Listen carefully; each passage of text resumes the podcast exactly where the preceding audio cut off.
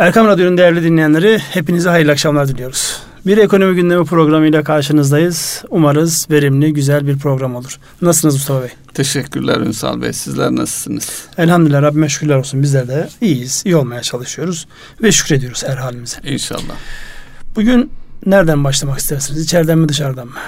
Evet. Şu Venezuela'yı bir konuşalım mı? Olur. Bitmiyor çünkü. Yani bu hikaye giderek de çetrefilli hale gelmeye başladı ve her tarafa vurmaya başladı. Yani şu an son geldiğimiz noktada geçen hafta Amerika, Latin Amerika e, parlamento başkanını e, Rusya, Çin, Türkiye, İran, Güney Afrika e, Maduro'yu destekliyordu. Ne değişti bu hafta? Bu hafta biraz daha Avrupa e, muhalefet tarafına doğru kaymaya başladı. Ne demek bu? Yani e, Maduro e, desteğini kaybetti Avrupa'dan diyebiliriz. Çünkü biraz ortada duruyorlar. Ortada duruyorlardı. E, son, Anlaşın, kaynaşın evet, gibi ifadeler Avrupa vardı. Parlamentosu muhalefeti tanıdığını açıkladı. Dolayısıyla Avrupa Parlamentosu bizim de başımızın belasıdır biliyorsun. Evet, Arasında evet. bizimle alakalı da şeyler oluyor. Şimdi bundan sonraki süreçte özellikle e, mal varlıklarına el konma, dondurma bu tip şeyler tabii e, olumsuz yansımalar. Yani dünyanın en zengin petrol yatakları üzerinde olan bir ülke. Dün akşam televizyonlardan bir tanesinde bir belgesel vardı. Bütün o süreci yani. Venezuela nasıl böyle bu, bu hale, geldi, nasıl geldi? geldi. Baktığımızda yani görüne görüne yani bu olay bir günlük mesele değil. Yıllardır o Chavez döneminde başlayan arkasında hatta ondan önce başlayan Chavez'de tepe yapan şimdi Maduro döneminde hepten e, bambaşka bir boyut kazanmış bir hal almış vaziyette. Tabi bunun faturası kim ödüyor? Bunun faturasını geniş kitleler ödüyor. Halk ödüyor. Yani dünyanın en zengin petrol yatağı üzerinde oturuyor olması ve bu şekilde dış müdahaleyle kendi iradesiyle değil de dışarıdan birilerinin istediği bir kader oynaması o ülkenin geleceğinde ne sağlar? Petrol zengin olup da şu an geleceğini batılı petrol şirketlerine ve güç merkezlerine endekslemiş bütün ülkelerin başına gelecekler. Yani şu an Suudi Arabistan'a baktığımızda kendi iradesiyle bir şey yapıyor değil. Petrol üreten kaç ülke kendi geleceğini belirler konumunda? Yani şu an baktığınızda Rusya bir Rusya var, bir Amerika var petrol üretebilen. Evet. Onun haricinde Onlar da süper güç. E, tabii vakti zamanında bu işin tutmuş olmaktan dolayı ve farklı e, dinamiklere dayanıyor olmaktan dolayı. Onun haricindekilerin hepsi dediğiniz doğru. Petrol çıkarmayıp da petrol üzerinde söz sahibi olan Hollanda gibi, İngiltere gibi ülkelerin baktığınızda dünyanın her tarafında onlar işte o meşhur yedi kız kardeş organizasyon içerisinde kendilerini her zaman güç bulmuşlar ve dünyanın bir anlamda son 150-200 yıllık e, şeyini hadi o kadar geriye gitmeyelim. 150 100 yıl diyelim. 100 yıl diyelim. Ya yani bu dönemi bunlar e, belirlemişler. Bundan sonraki süreçte de enerji, teknoloji ve gücü şu an biliyorsunuz uzay madenciliği kısmı başladı. Japonlar bayağı ciddi mesafe kat etmiş vaziyette. Şu an e, gökteki taşları e, tapuluyorlar kendilerine. Dolayısıyla yani olay sadece içeride bitmiş değil. Yani orada hatırlar mısınız bu Amerikan filmleri vardı. Amerika'da ilk böyle batıya göç başlayınca altına hücum diye böyle evet. altının olduğu rivayet olunan e, dere kenarları, tepeler, dağlar her taraf birileri tarafından parselleniyor ve insanlar birbirlerine çok rahatlıkla harcıyorlar. Şimdi o uzaya taşınmış vaziyette. ne gelecek uzaydan, uzaya ne götüreceğiz bilmiyorum ama yani şimdiden bir parselasyon kısmı başlamış vaziyette. İnsanoğlunda bu hırs olduğu sürece hani şu meşhur şeydir ya nereye gömelim sırrı diye. yani uzaya gömseymişiz, e, gömülseymiş bulunurmuş. Bulunurmuş. Yani sır insanın kalbinde ama insanlar oraya kolay kolay bakmıyorlar. Ona da çalışıyorlar beyin okuma falan. Ona başka türlü çalışıyor. Evet. Kontrol etmek için çalışıyor. Şimdi ekonomik anlamda baktığımızda Venezuela'nın durumu tabi e, bizler açısından şöyle önemli. Yani bundan sonraki süreçte bugüne kadar olduğu gibi yani e, eğer ana akıma uymuyor ise allem ediyorlar, kallem ediyorlar bir şekilde e, şey henüz daha Çin ve Rusya Amerika'nın ve Batı'nın karşısında o seli durdurabilecek güçte değil. Yani yakın coğrafyada bazı şeyler yapabiliyorlar belki kendilerine yakın olan coğrafyada ama uzak coğrafyalarda çok fazla bir şey yapamıyorlar. Netice itibariyle özellikle Rusya kendisi de petrol ihraççısı bir ülke ve ambargo altında.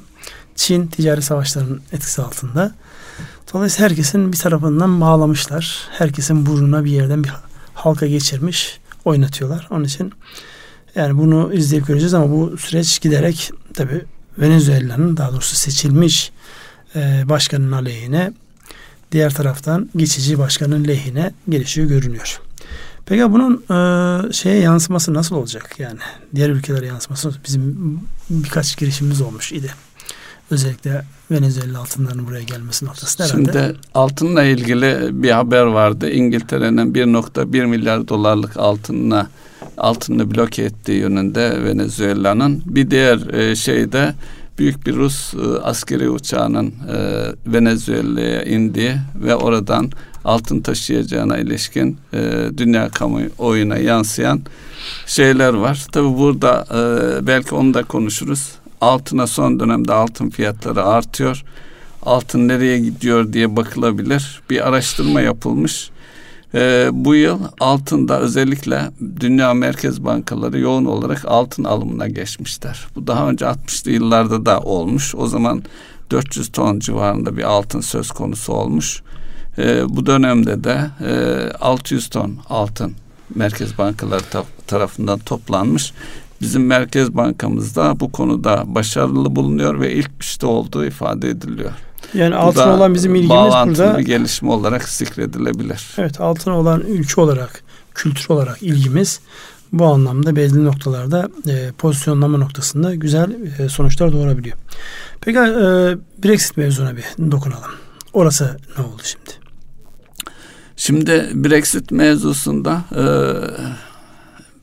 May'in getirdiği şey birkaç tane alternatif ve May, May, Theresa May İngiltere, İngiltere Başbakanı. Başbakanının getirdiği ve muhalefetin de getirdiği birkaç peş peşe oylamalar yapıldı. Bunların bir kısmı reddedildi, bir kısmı kabul edildi. Şimdi öyle bir durumda ki Almanya ve Fransa başta olmak üzere şeyin görüşmelerin kapandı, tekrar açılmayacağını söylüyorlar ve orada da bilinçli olarak duruyorlar. Ama İngiltere tarafında da çözmesi gereken işte ilk İrlanda e, mevzusu var.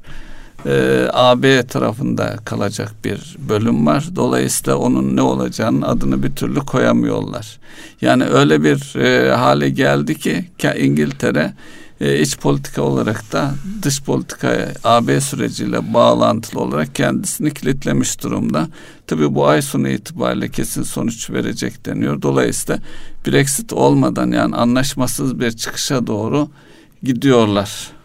Dolayısıyla bu siyasi yani. olarak evet. Ne Özellikle Almanya'nın Almanya'nın bu konudaki çok net tavrı var. Yani daha önceden yani olmaması yönündeki e, gayreti baskısı şu an artık Almanya'nın bu anlamda e, şeyini gösteriyor. Neyse burada e, göreceğimiz şey e, İngiltere'nin bu şeyden çıkması, süreçten çıkması. Bizi de geçen hafta da biraz değinmiştik.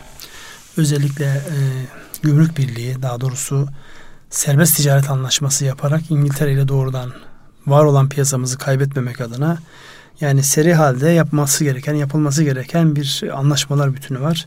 Türkiye'nin de bir taraftan ona çalışıp İngiltere pazarını kaybetmiyor olması beklenir. Aynı şey İngilizler için de geçerli. Onlar da Türkiye pazarını kaybetmemek adına. Dolayısıyla öncelik ne kadar Türkiye olur onu bilemiyoruz. Ama yani e, bütün ticaretin hepsi önceliklidir deyip bu konuda önümüzdeki günlerde beklentiler olacak. Eğer bu haliyle olursa Türkiye yalnız belli sektörlerde ciddi para, pazar evet, kaybediyor. E, pazar kaybedecek. Hızlı bir şekilde anlaşma yapılması gerekiyor. Bizim için öncelikle ama İngiltere için şu anda öncelik görünmüyor. Tabii bir anlaşma yapabilmek için de karşılıklı muhatabınızın da masaya oturması gerekiyor. Ama zannediyorum orada da karşılıklı İngiltere'de de bu e, anlaşması çıkış için sadece Türkiye ile değil tüm ülkelerle ayrı ayrı anlaşma yapması gerekecek. Zaten argümanlardan bir tanesi de biz bir gümrük birliği anlaşması ile değil herkes de oturup kendi İngiltere'nin eski görkemli şeylerinde geçmişinde hayal ederek herkes de kendi gücümüzde gerçeklerimizde anlaşma yapalım istiyorlar. Yani İngilizlerin tabi tarihi birikimine baktığımızda bunu yapabilecek kapasiteleri kapasite var. de var, bilgi birikimi de var ne istediklerini bilme noktasında son dönemde biraz hayal kırıklığına uğratmakla beraber. Çünkü bir taraftan çıkalım diyorlar, öbür taraftan e, parlamentodan istedikleri oyu çıkmıyor. Hükümet düşsün diyorlar, düşmüyor hükümet.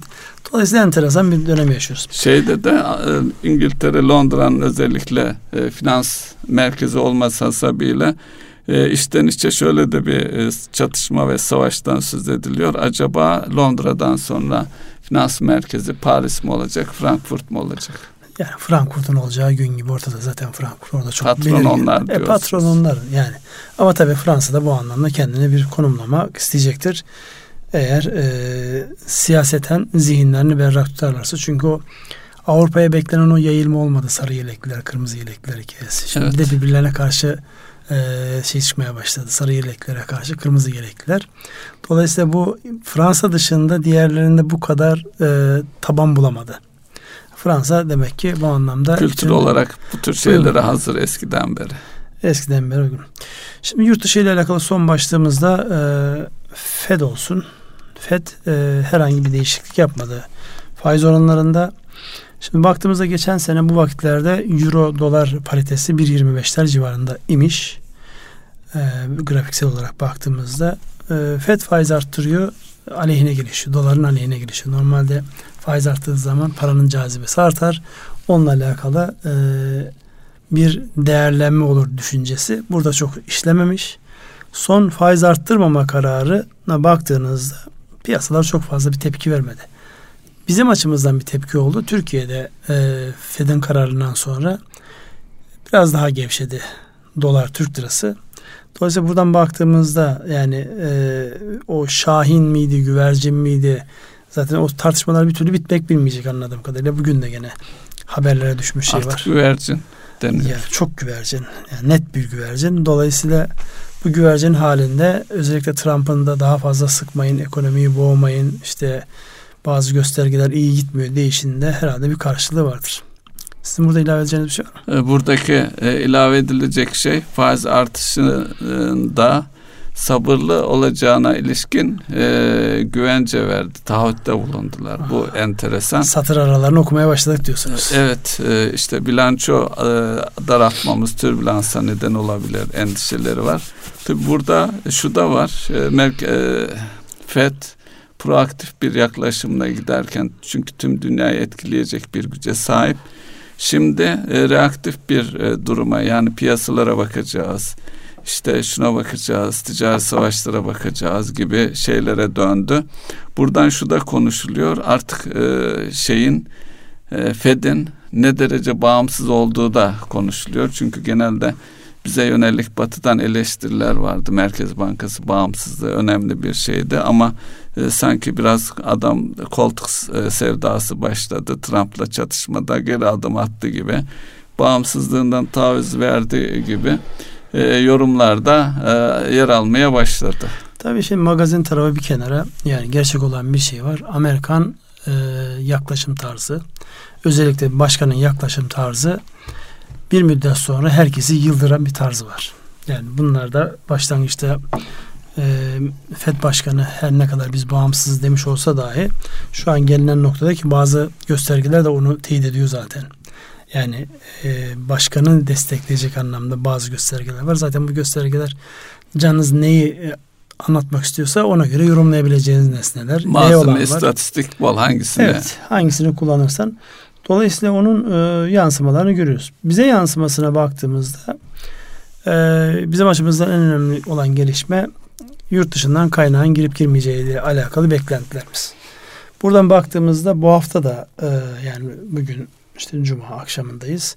Bu hafta da yoğun e, girişin olduğu yani tabii böyle milyar milyar dolarlar değil ama sene başından bu yana milyar dolar tek bir tane milyar dolarlık hisse senetlerine giriş var. Dolayısıyla hisse senetleri gibi e, riskin yüksek olduğu bir alana eğer giriş oluyor ise ve bu giriş de yabancılardan oluyorsa ki bu yabancı giriş uzun zamandan beri en üst seviyesine çıkmış vaziyette.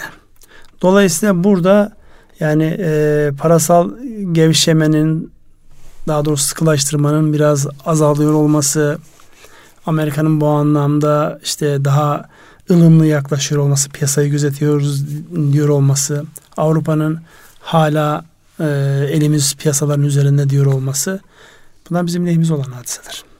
Onu da borsada görüyoruz. Evet bu e, buradan evet. borsaya doğru bir e, giriş yapınız lütfen. Ne evet. diyor burası? Burası şunu diyor Avrupa'da yani e, bizim için asıl sıkıntımız e, finansmanda e, hem e, Fed'in hem Avrupa Merkez Bankaları Bankası ve diğer e, merkez bank hatta Çin de buna dahil olmak üzere yine para bolluğunun devam edeceği bir sürece yeniden girdik. Dolayısıyla bizim de ihtiyacımız e, finansmandı. Eğer bu süreci tekrar iyi değerlendirirsek bu sefer gerçekten cari açığımızı azaltacak yapısal dönüşümlere sağlayacak bir e, sürece girebilirsek onun için bir e, fırsat olarak görebiliriz herhalde. Fırsat olarak görüyoruz çünkü şöyle bir baktığımda rakamlara e, Ocak yani ayı içerisinde 4 Ocak haftası haricinde e, net bir şekilde hisse senetlerine giriş var. 1.065 yani 1 milyar 65, 65 milyon dolar.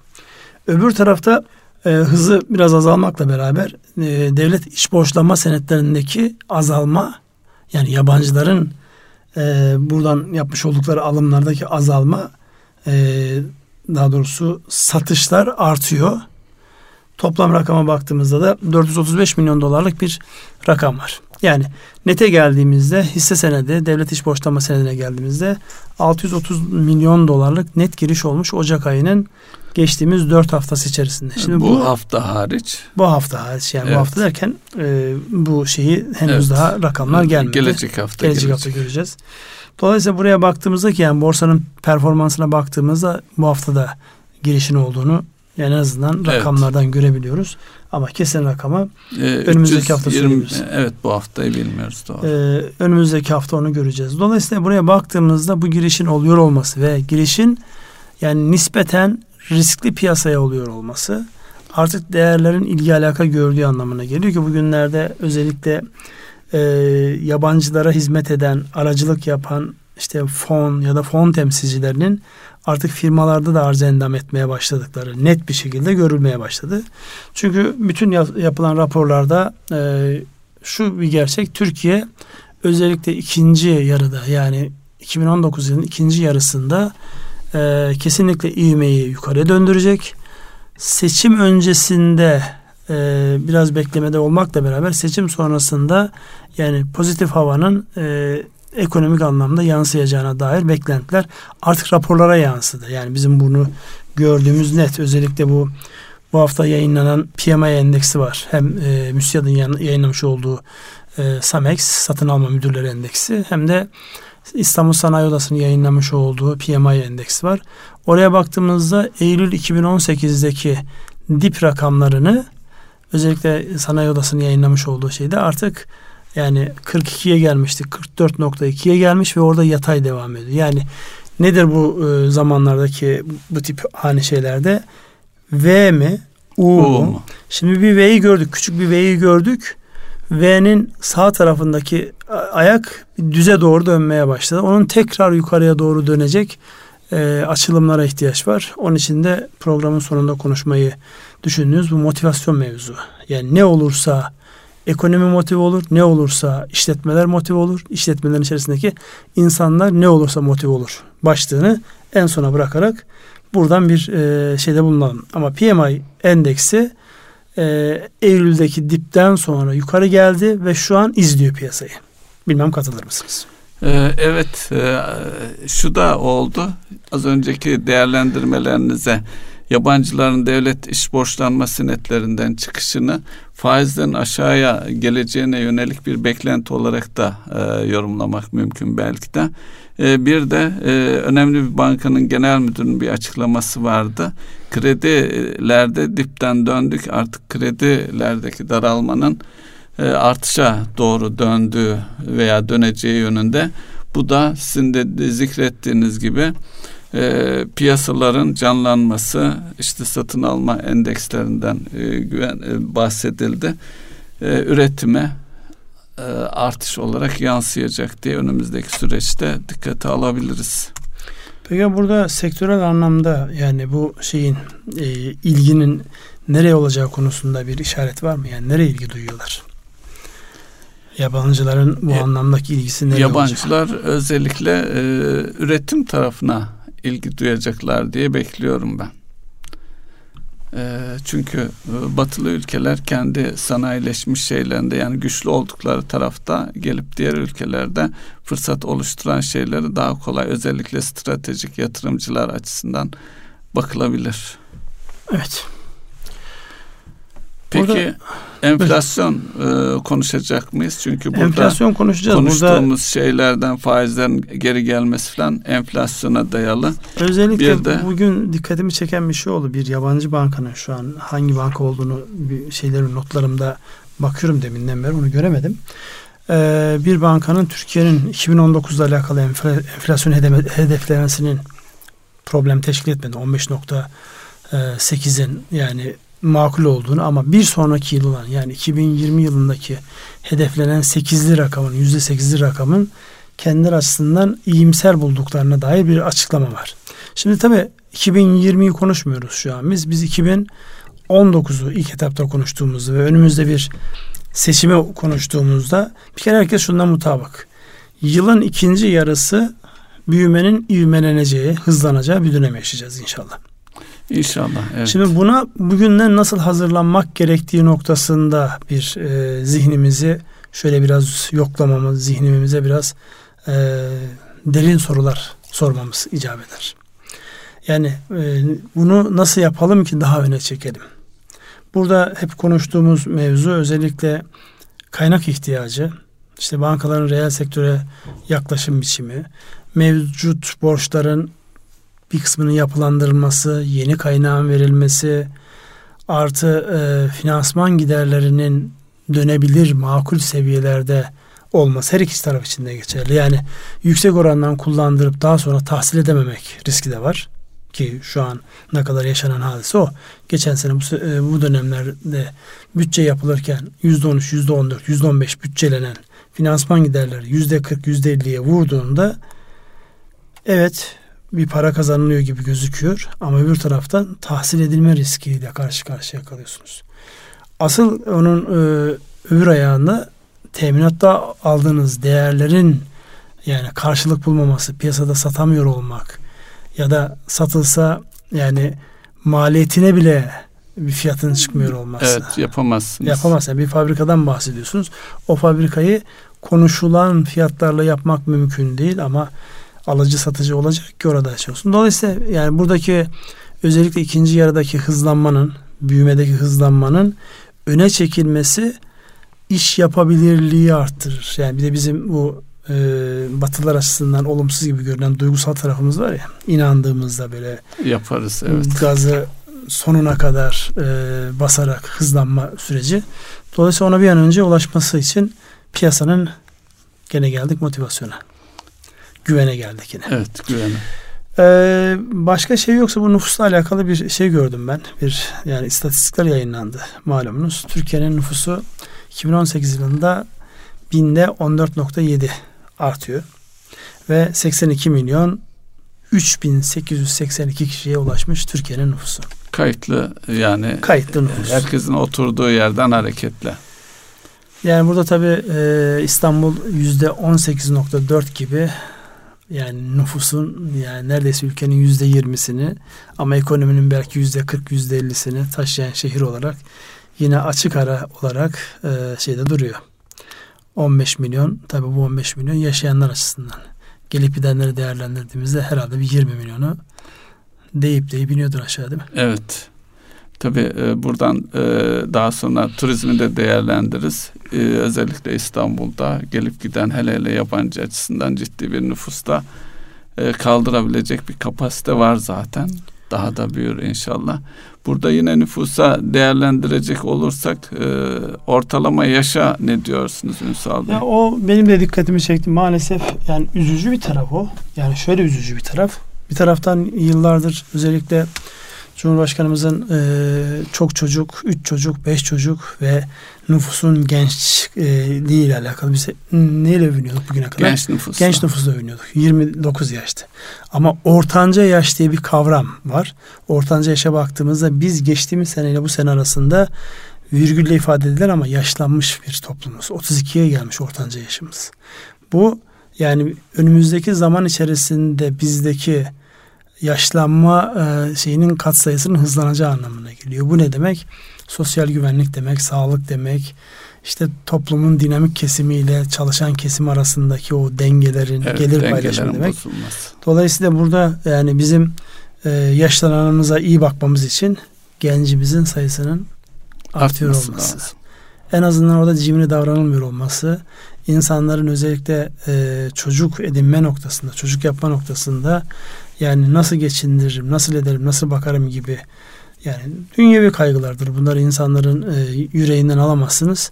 Ama onun karşılığında yaşlanmış bir toplum e, farklı ihtiyaçlar oluyor. Şu an Avrupa'nın çektiği Avrupa'da ortalama biliyorsunuz 45-46'lara vurmuş vaziyette ve çalışacak olan nüfusu sürekli dışarıdan almak.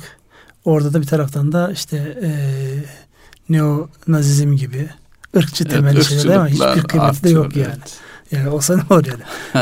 Senin bütün ihtiyacını çalışacak olan genç ihtiyacının tamamını dışarıdan karşılıyorsun. Öbür taraftan da böyle e, faşizan e, şeylerle ırkçılık yapmaya kalkıyorsun. Anlam olmayan ama var olan bir gerçeklik. Evet burada e, sizin dikkatinizi çeken başka ne oldu bu istatistiklerde? E, tabii belli şehirlerdeki nüfus yoğunluğumuz da az. O da belki dikkat çekici bir şey. Mesela İstanbul'da 2000 küsürlerde kilometre kare başına düşen insan sayısı buna en yakını e, şeyde e, Kocaeli'nde sanıyorum. Dolayısıyla o da dörtte bir seviyesinde.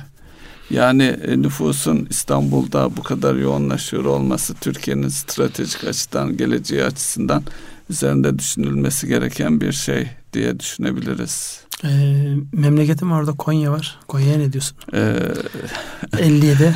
Konya evet 57 tabii nüfus e, açısı e, şey yüz ölçümü açısından bölünmesine rağmen Karaman bölündü biliyorsunuz. En büyük e, il, illerden bir tanesi.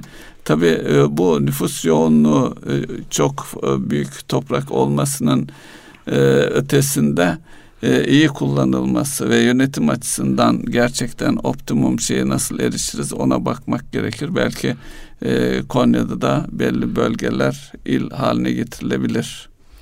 E, güneyde Ereğli, kuzeyde Akşehir gibi tabi e, bunu Konyalılar duymasın. Bir Konyalı olarak Konyalılar duymasın. Evet.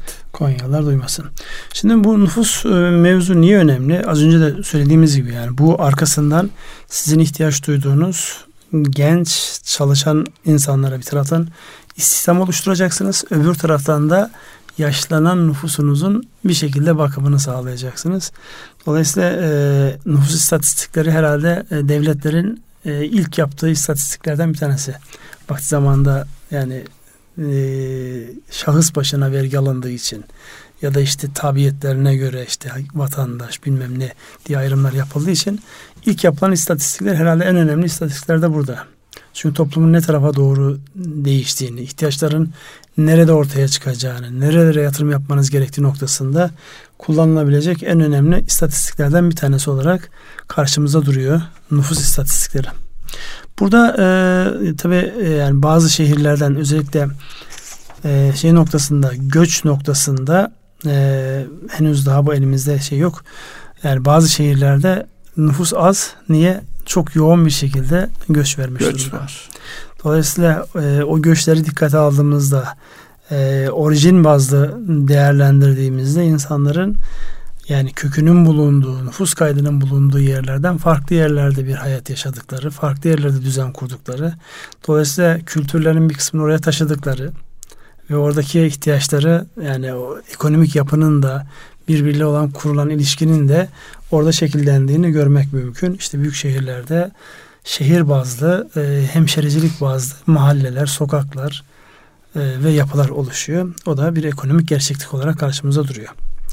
Evet, başlıklardan başka ne var gündemimizde? Evet, belki bu göç mevzusu e, pozisyon değişmesi ayrı bir program olacak kadar da önemli bir konu. O önemli bir konu. Yani orada e, zaman zaman e, yani düzenli olarak bu sosyal medyada yayınlanan işte İstanbul'daki işte Konyalıların sayısı, İstanbul'daki Sivaslıların sayısı şeklinde. Onun tabi arka tarafta sadece rakamsal olarak sayılardan ziyade sosyoekonomik olarak nereye tekabül ediyor bu? Ne yapıyor insanlar? Çünkü hepimiz üç aşağı beş yukarı 70'li yıllardan İstanbul'a Yani hepimiz demeyelim de önemli bir kısmımız göç etmiş ailelerin e, fertleriyiz.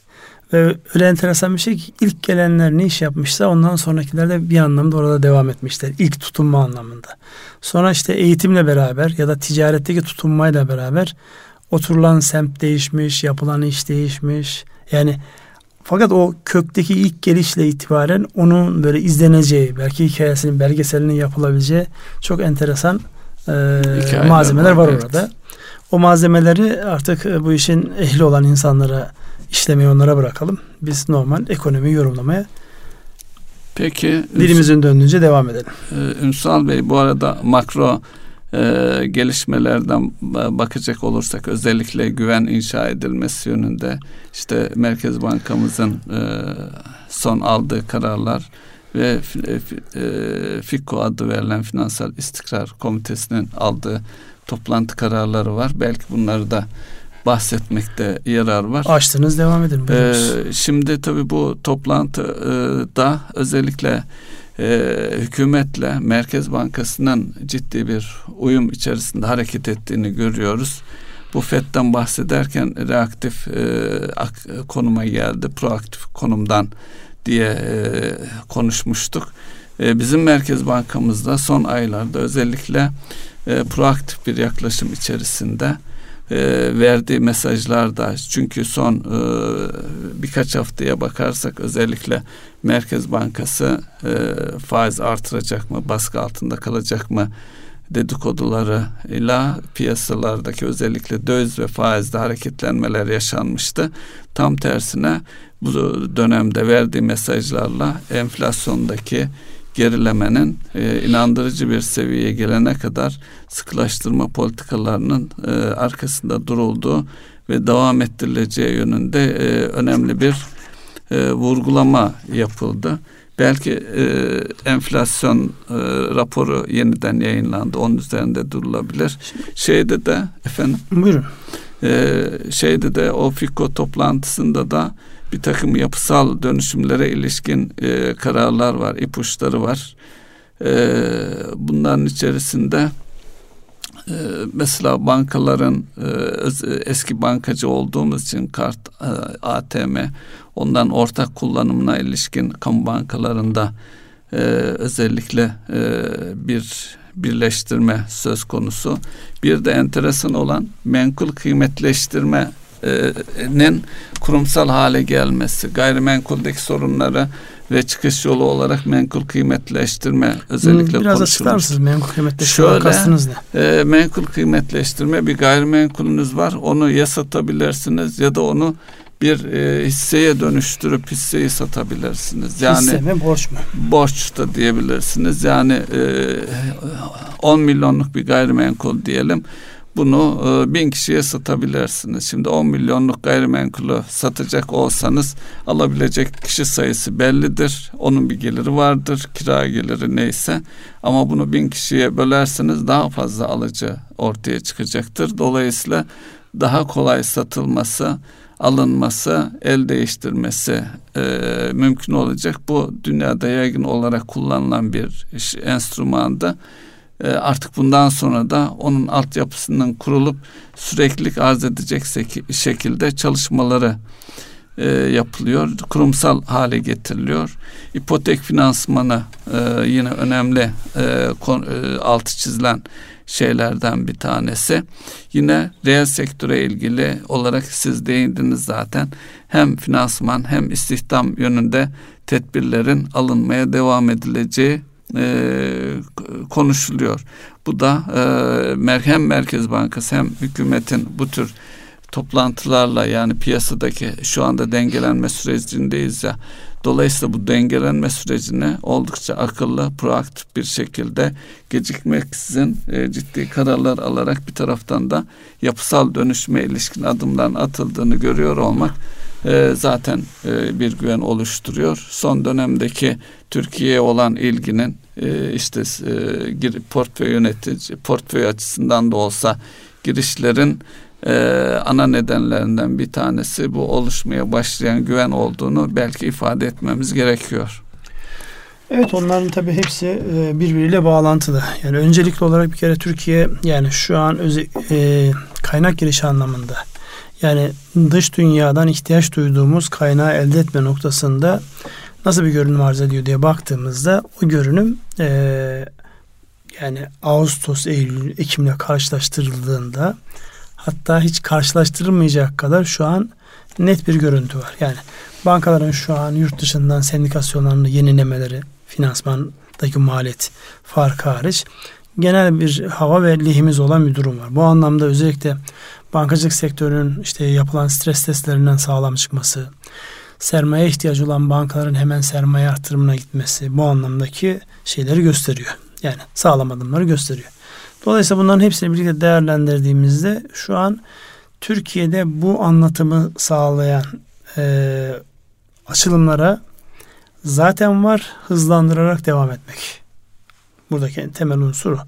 Kaynak girişindeki e, yavaşlamayı ya da daha doğrusu girişi engelleyecek bütün sebepleri ortadan kaldırdığımızda şimdi bu tip böyle e, yaşanan süreçlerin herkesin oturup yeni baştan bazı şeyleri gözden geçirmesi fırsat bunlar. Yani baktığınızda şu an bütün işletmeler şeyin farkında. Neyi farklılaştırması gerektiğinin farkında. Asıl burada yani bu süreçte e, asli fonksiyonlarından bir şey kaybetmeden nasıl kalacakları noktasında e, bilinçli hale gelmeleri, o faaliyetleri sürdürecek e, argümanlar halellerinde bulunduruyor olmaları. Şu an herhalde herkesin oturup konuştuğu, en yoğun konuştuğu mevzulardan bir tanesi bu. Yani geçmişte var olan, gelen ama bu süreçte bir kısmı verimsiz hale dönüşen finansman yükünden dolayı. Yani daha önceden de bunu hep konuştuk.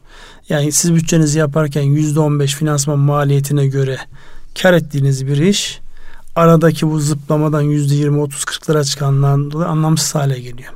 Oturup onun sürdürülebilir olup olmadığını gözden geçirmek lazım ki zaten şu an özellikle belli sektörlerde işte perakende de bu yaşanıyor, enerjide bu yaşanıyor, inşaat başka bir case olduğu için onu şu an değerlendirmenin bir anlamı yok. Belki gayrimenkul menkulleştirmesiyle, menkulleştirmesiyle öyle alakalı. değerlendirdik. Dolayısıyla burada e, baktığımızda buradaki yaşananlar herkesin oturup yeni baştan bazı şeyleri gözden geçirmesi gerekiyor. Şimdi gün yok ki yani bugün de sabahleyin vardı işte bir Amerikan şirketi geldi Türkiye'de bir enerji şirketini satın aldı.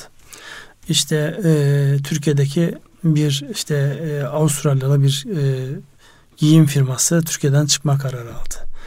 Ee, sonra yani bir taraftan girenler öbür taraftan çıkanlar ama bu sadece bize has olan bir hadise değil. Dünyanın tamamında bu e, satın alma ve birleşme e, dedikleri, M&A dedikleri e, gelişmelerde artık trilyon dolarlık rakamlar havalarda uçuşuyor. Çünkü e, genel stratejinin devamında o ülkede olmazsam olmaz diyen firmalar strateji değiştirdiklerinde oradaki varlıklarını ya da oradaki faaliyetlerini bir şekilde başka bir tarafa nakletmek zorunda kalıyorlar. Dolayısıyla bunların hepsini birlikte değerlendirdiğimizde e, önemli bir şeydeyiz. E, dönemeçteyiz. dönemeçteyiz. Bu dönemeçte e, yani açık iletişim ve insanların ne istediğini birbirleri rahat konuşabilecekleri bir zemine ihtiyaç var. Şu an baktığımızda özellikle e, yani siyasi otorite açısından baktığımızda yani meselesini anlatmak isteyen herkesin bir şekilde meselesini konuşabildiği bir zemin hazırlamış durumda. Bankaların yaklaşımı da buna bu anlamda pozitif bir ortam hazırlıyor. Evet. Dolayısıyla o bankaların o yaklaşımına pozitif ortamı da netice itibariyle oradaki siyasi e, duruşun, sorumluluk duruşun almanın yansıması var. var. Evet. E, tabii ki. Yani, Altını çizmemiz gerekiyor. Yani burada e, özellikle benzer bir süreci daha önce yaşamış Türkiye'yi değerlendirdiğimizde biz de sektörün içerisindeydik. Bankacılık sektörü daha sert oynarken şu an daha e, ılımlı ve toleranslı yaklaşıyor. Birinci amaç e, süreci çarkı döndürmek üzerine kurgulu. E, fakat Yaşatmaya. bu arada işte kaybettiğimiz piyasalarımız var. O piyasalarımızı daha fazla hasar görmeden tekrar ele almamız e, icap eder, beklenir diyorum. Evet. Pekala buradan enflasyona değinmekte yarar var belki Ünsal Bey. Özellikle e, şeyde Antalya yöresinde yaşanan e, hortum olayından sonra özellikle marketlerde zebze fiyatlarında oldukça artışlar oldu. Dolayısıyla e, bu konuda ne dersiniz? Yani orada denilecek çok fazla bir şey yok. Yani Rabbim her türlü afetten korusun. Yani tabi olanından, ekonomik olanından, siyasi olanından. Yani bu ülkenin e, yani dinamikler açısından baktığımızda e, hani derler ya her kuruşa ihtiyacımız var. Elimizdeki her değeri gerçekten e, böyle hani baş tacı edip üzerimizde taşımamız gereken e, bir dönemde bu tip böyle hasarların ortaya çıkmış olması işte 100 milyon TL gibi bir rakamdan bahsedildi. E, bu netice itibariyle ekonominin üzerine bir yük olarak geliyor. İstenen bir hadise değil. E, bakarsak onun da etkisi olacaktır. O e, sadece hasara yönelik etkiler. Tabii o hasara yönelik. Şimdi bunun fiyatlara aynı anda üretemeyeceksiniz. Piyasanın talebine karşılayamayacaksınız. Evet. Kıtlık kuralından dolayı ya da fırsatçılık kuralından dolayı hangisi işlerse orada bir yukarıya doğru e, yöneliş olacak. Dolayısıyla enflasyonda bu kadar hassas olduğunuz bir dönemde bizim insanımızda e, sebze tüketimi noktasında yani e, oldukça yaygın geniş bir kültür var. Peki buradan e, tarımla ilgili olarak e, planlı tarıma geçmek gibi bir şey olur mu? Çünkü bazı yerlerde mesela biber deyince demre akla geliyor. Dolayısıyla riski yaymak açısından ihtiyaçların tam ortaya konması açısından planlı tarım özellikle e, akademisyenler tarafından son dönemde çok vurgulanıyor. E, bu nasıl olur? E, bu ne, bu noktada adımlar nasıl atılabilir? Çünkü kişilerin bir noktada da özgürlüklerini sanki sınırlamak gibi bir algı da oluşabilir. Şimdi özgürlükler sınırlanmasın ama şu bir gerçek. Öbür taraftan da müthiş bir kaynak israfı var. Yani planlayamamaktan dolayı e, birbirini ezen, birbirini yok eden e, yaklaşım da kabul edilebilir bir hadise değil. Bizim e, Türkiye'deki en fazla yaşadığımız hadise ne? Bir sektörde bir firma iyi bir şey yapmışsa önce o firmanın içerisinden e, türeyen firmalar sonra da onları taklit eden firmalar o alanı artık yaşanmaz hale getiriyor. Çürütüyor adeta. Çürütüyor. Şimdi bu bize e, tarımda da böyle yaşandı. Sanayileşmemizde de böyle yaşandı. Yani gidin bakın böyle sembol olmuş şehirler var. Yani işte Denizli, havlu üretimi. Herkes havlucu. Herkes mermerci. Herkes enerjici. Antep. Gaziantep. Hakeza öyle. Halı.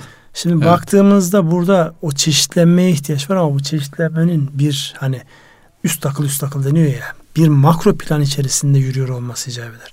Şu an baktığımızda e, mesela son zamanlarda güzel de yansımalar oldu. Az önce nüfus açısından da to, e, yüz ölçüm anlamında en düşük nüfus olan Tunceli'de. Evet.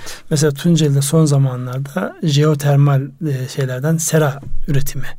Bu e, Erzurum'da da var, Erzincan'da da var. Yani bazı ürünlerin yani Antalya'dan siz Kumluca'dan e, Erzurum'a, Kars'a, Ardahan'a, Erzincan'a göndermeniz nispeten zor olabilir. Domatesi, işte biberi, salatalığı göndermeniz zor. Oradaki elinizdeki bulunan jeotermal imkanlardan bir seracılık yapmak, oradakilerine bir beceri kazandırmak önemli bir girişim.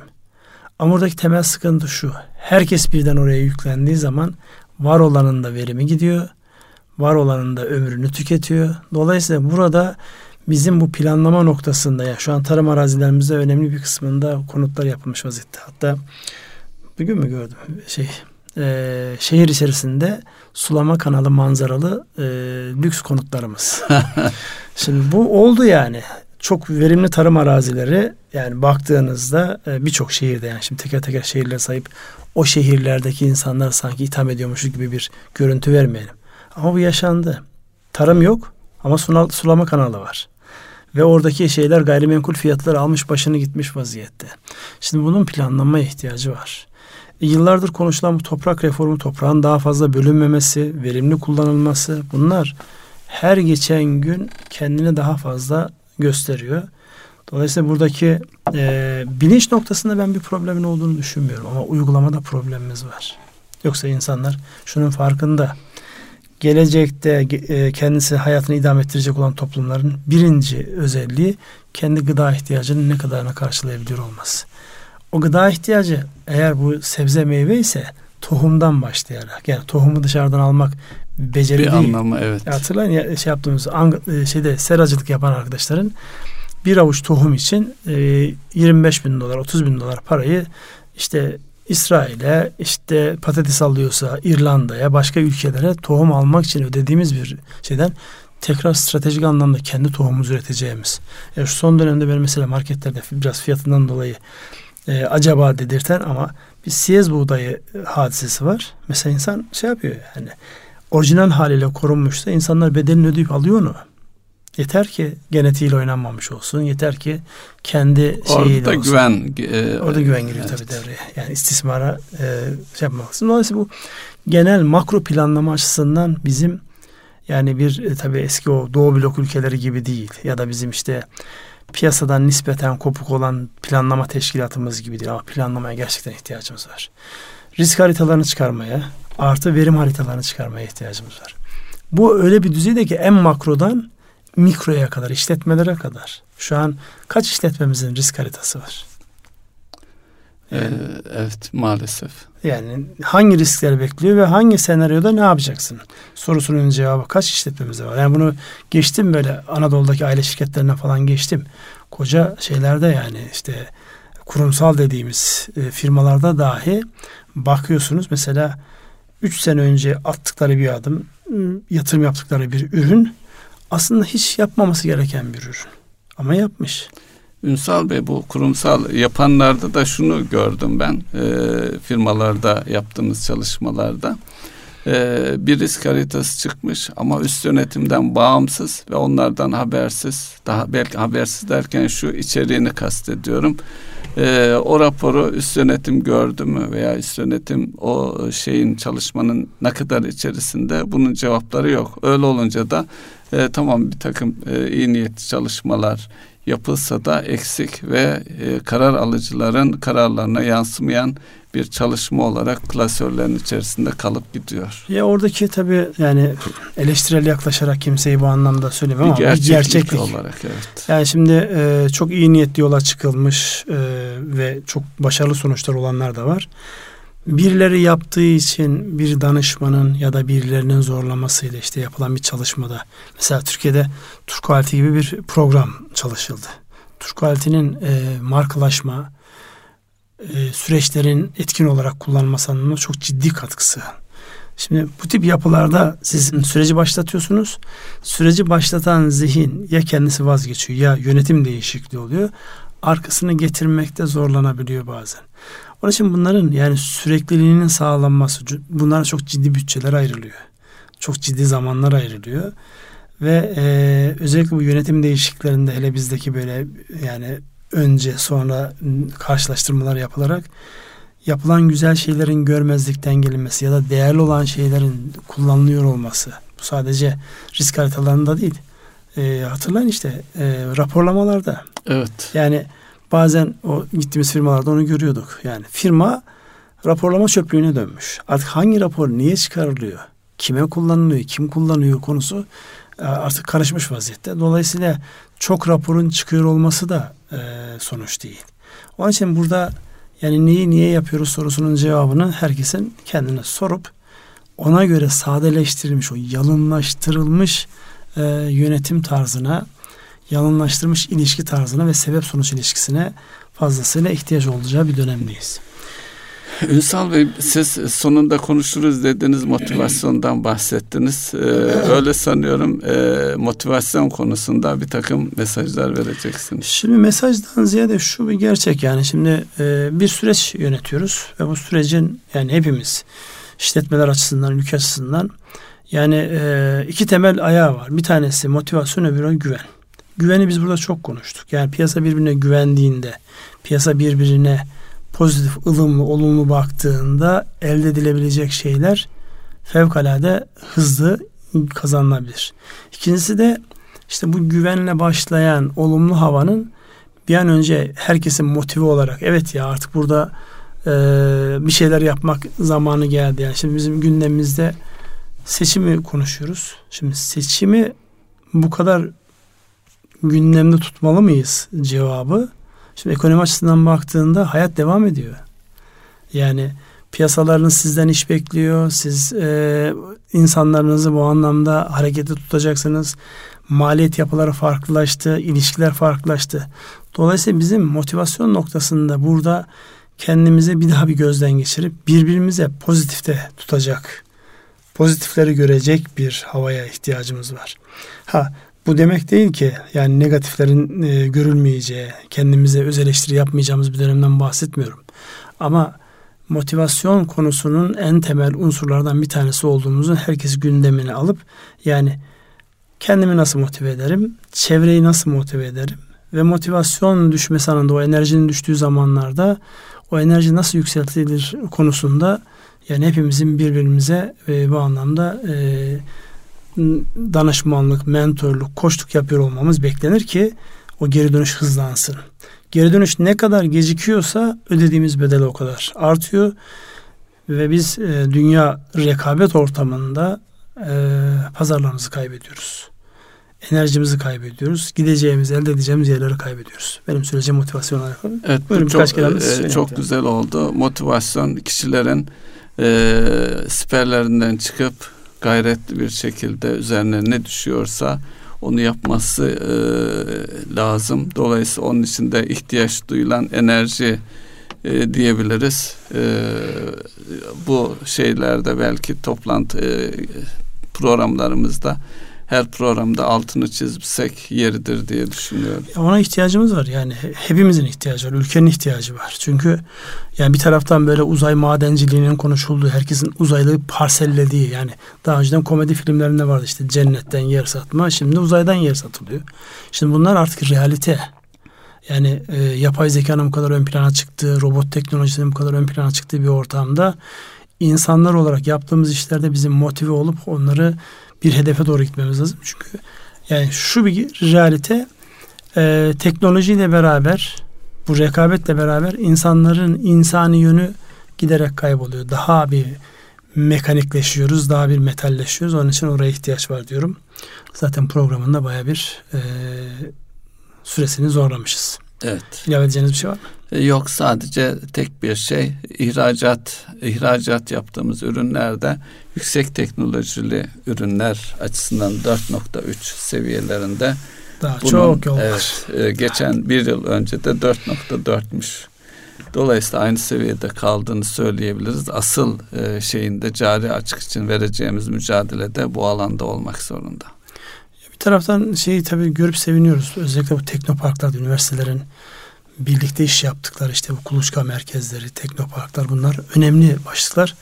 Ama hızlanması icap eder. Daha da hızlanması icap eder. Daha da işte gene geldik motivasyon ve güvene oranın takviye edilmesi lazım. Ünsal Bey onu dediniz ya son olarak şu denebilir. Bu teknoparklarda gayet güzel geliştirmeler yaşanıyor. Ancak orada ticarileşmede bir sıkıntı var. Belki e, bir programımızda bunu ele almakta yarar var. Yani e, evet. genç mühendisler bir şeyler icat ediyor, buluyorlar ama e, bunu ticarileştirecek, yatırıma dönüştürecek yatırımcıyı bulamıyorlar. Evet onu bir başlık olarak yani daha önceden bir İstanbul Teknik Üniversitesi'nin Teknoparkı'nda ve orada yapılanları görmüştüm. Orası pozitif örneği. Konya'da vardır böyle. var örneği. Pozitif örnekleri vardır. Ama bunların yaygınlaştırması bütün teknoloji çalışan üniversitelerin hepsinin bu anlamda yani ekonomi üniversite bağlantısının o anlamda sağlam temellerle, sağlam bağlarla kurulması lazım. Erkam Radyo'nun değerli dinleyenleri bir ekonomi gündem programının daha sonuna geldik.